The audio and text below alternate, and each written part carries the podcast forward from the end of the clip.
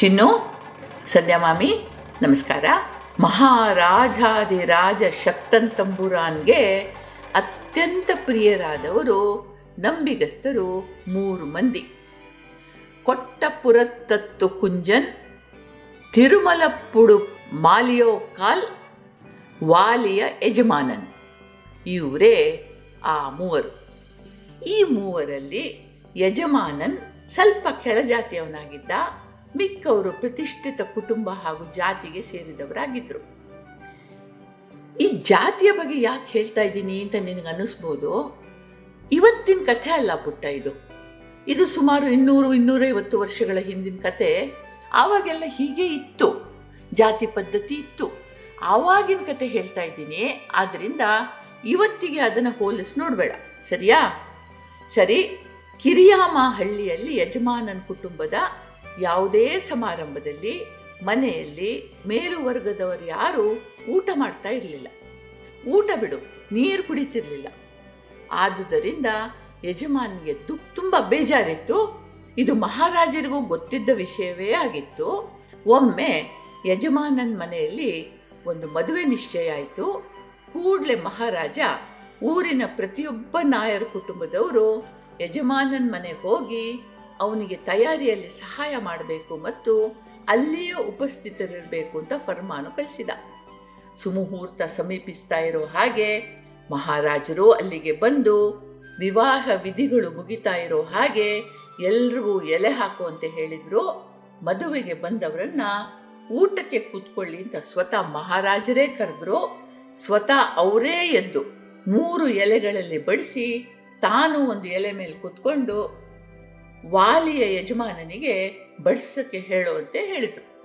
ಈಗ ಅತಿಥಿಗಳಿಗೆ ಉಭಯ ಸಂಕಟ. ಸ್ವತಃ ಯಜಮಾನರೇ ಊಟಕ್ಕೆ ಕೂತ್ಕೊಂಡಿದ್ದಾರೆ, ತಾವೀಗ ಆಗಲ್ಲ ಅನ್ನೋ ಹಾಗಿಲ್ಲ. ಆದರೆ ತಾವು ಕೆಳಜಾತಿಯವರಲ್ಲಿ ಊಟ ಮಾಡೋಕ್ಕೆ ತಮ್ಮ ಸಂಸ್ಕಾರ ಒಪ್ಪೋದಿಲ್ಲ. ಸಾವಿರಾರು ವರ್ಷಗಳಿಂದ ನಡ್ಕೊಂಡು ಬಂದಿದೆ ಈ ಸಂಪ್ರದಾಯ, ಈಗೇನು ಮಾಡೋದು?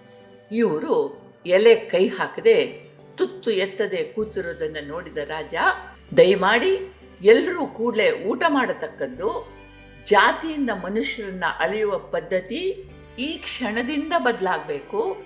ಮಾಯಿ ಎಕ್ಕಲ್ ಯಜಮಾನನಿಗಿಂತ ಉತ್ತಮ ಚರಿತನಲ್ಲಿ ಊಟ ಮಾಡುವುದಿಲ್ಲ ಅಂತಂದರೆ ದೈವ ದ್ರೋಹ ಆಗ್ತದೆ.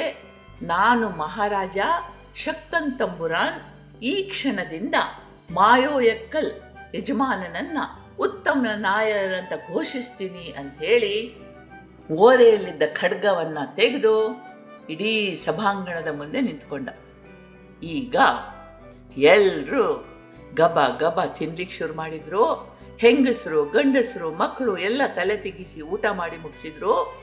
ರಾಜ ಜಯಮಾನನ್ಗೆ ಪ್ರತಿಷ್ಠಿತೆಯ ಸಂಕೇತವಾಗಿ ದೊಡ್ಡ ಛತ್ರಿ, ಹಿತ್ತಾಳೆಯ ನೇಲುದೀಪ ಮತ್ತು ಉನ್ನತ ಜಾತಿಯ ಬಿರುದು ಮೇನವನ್ ಅನ್ನ ಕೊಟ್ಟನಂತೆ ರಾಜ. ಏ ಊರಿನ ಈ ಮನೆ ಇನ್ನೂ ಉಂಟಂತೆ. ಒಂದ್ಸಲ ನೋಡ್ಬರೋಣ ಅನ್ಸುತ್ತಲ್ವಾ?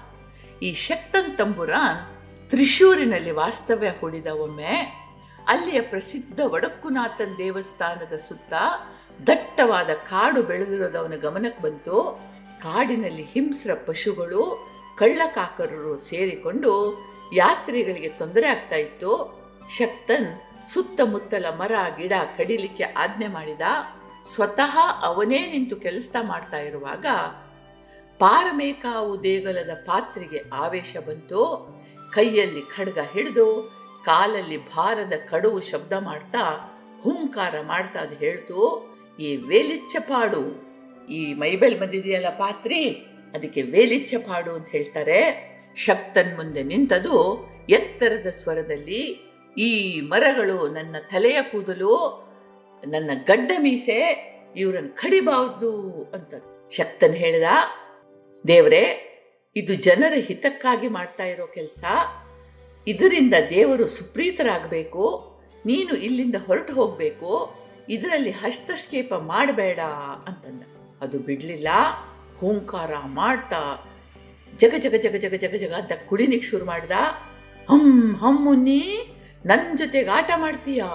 ನಾನೇನು ಮಾಡ್ತೀನೋ ನೋಡು, ನೋಡುತ್ತಾ ಇರುವ ನೋಡುತ್ತಾ ಇರುವ ಅಂತ ಹೇಳ್ತಾ ಹೇಳ್ತಾ ತನ್ನ ಬಡ್ಡು ಖಡ್ಗದಿಂದ ತಲೆಗೆ ಹೊಡ್ಕೊಳ್ಳೋಕೆ ಶುರು ಮಾಡ್ತು. ಶಕ್ತನ್ ಹೇಳ್ದ ನಿನ್ನ ಬಡ್ಡ ಖಡ್ಗದಿಂದ ಏನೂ ಆಗಲ್ಲ. ಅದು ನಿನಗೂ ಗೊತ್ತು, ನನಗೂ ಗೊತ್ತು. ಟಿಪ್ಪು ಸುಲ್ತಾನ್ ನಮ್ಮ ಮೇಲೆ ದಂಡೆತ್ತಿ ಇಲ್ಲಿಗೆ ಬಂದಾಗ ನಿನ್ನ ತಂದೆ ಏನು ಮಾಡ್ತಾ ಇದ್ದ? ದೇವಸ್ಥಾನದ ಒಳಗೆ ಬಂದು ಮೂರ್ತಿಯನ್ನು ಕಿತ್ತು ಹಾಕಿದಾಗ ತಂದೆ ಎಲ್ಲಿ ಹೋಗಿದ್ದ?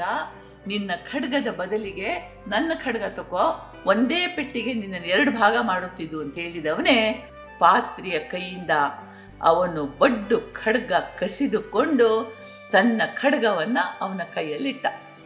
ಇದನ್ನು ನಿನ್ನ ತಲೆ ಮೇಲಿಡು ಅಂದ. ಈಗ ಪಾತ್ರೆಗೆ ಬೇರೆ ಉಪಾಯವೇ ಇರಲಿಲ್ಲ.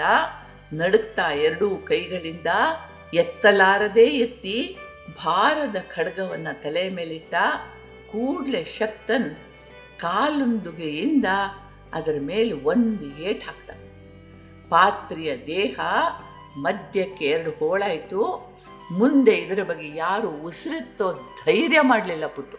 ಶಕ್ತನ್ ದೇವಸ್ಥಾನ ಸುತ್ತಲ ಮರಗಳನ್ನು ತೆಗೆಸಿ ಅಗಲದ ಸುಂದರ ರಸ್ತೆ ಮಾಡಿಸಿದ. ಅಲ್ಲಲ್ಲಿ ನೀರಿನ ತಂಗುವ ವ್ಯವಸ್ಥೆ ಮಾಡಿದ. ಕಳ್ಳಕಾಕರರ ಹಿಂಸ ಪಶುಗಳ ಹಾವಳಿ ಇಲ್ಲಾಯಿತು. ಪರಿಣಾಮ, ಯಾತ್ರಿಕರ ಭಕ್ತರ ಸಂಖ್ಯೆಯಲ್ಲಿ ಗಣನೀಯ ಹೆಚ್ಚಳ ಕಂಡುಬಂದು ದೇವಸ್ಥಾನ ಶ್ರೀಮಂತವಾಯಿತು. ಬೇರೆ ಯಾರು ಶಕ್ತನ್ ತಂಬುರಾನ್ ಜಾಗದಲ್ಲಿದ್ದರೂ ಕೂಡ ಪಾತ್ರೆಯ ಎದುರು ನಿಂತು ಮಾತಾಡುವ, ತಾನು ಒಳಿತೆಂದ ನಂಬಿದ ಕಾರ್ಯವನ್ನು ಮುಂದುವರಿಸೋ ಧೈರ್ಯ ಮಾಡ್ತಿರ್ಲಿಲ್ಲ. ಜನಹಿತಕ್ಕಾಗಿ ದೇವರನ್ನೇ ಎದುರಿಸಿ ನಿಂತ ಮಹಾರಾಜ ಶಕ್ತನ್, ನಿಜಕ್ಕೂ ಮಹಾರಾಜಾದಿರಾಜ ಅಂತ ಜನರು ತುಂಬ ಕಾಲ ಮಾತಾಡ್ಕೊಳ್ತಾ ಇದ್ರು. ಎಂಥ ಧೈರ್ಯ ಅಲ್ವಾ ಪುಟ್ಟು? ಭಯಂಕರ ಧೈರ್ಯ. ಇರಲಿ. ಹೇಗನ್ಸುತ್ತೆ ನಿಮಗೆ ಕತೆ ಚೆನ್ನಾಗಿ ಅನ್ಸಿತಾ ಇದ್ರ ಬಗ್ಗೆ ಯೋಚನೆ ಮಾಡು.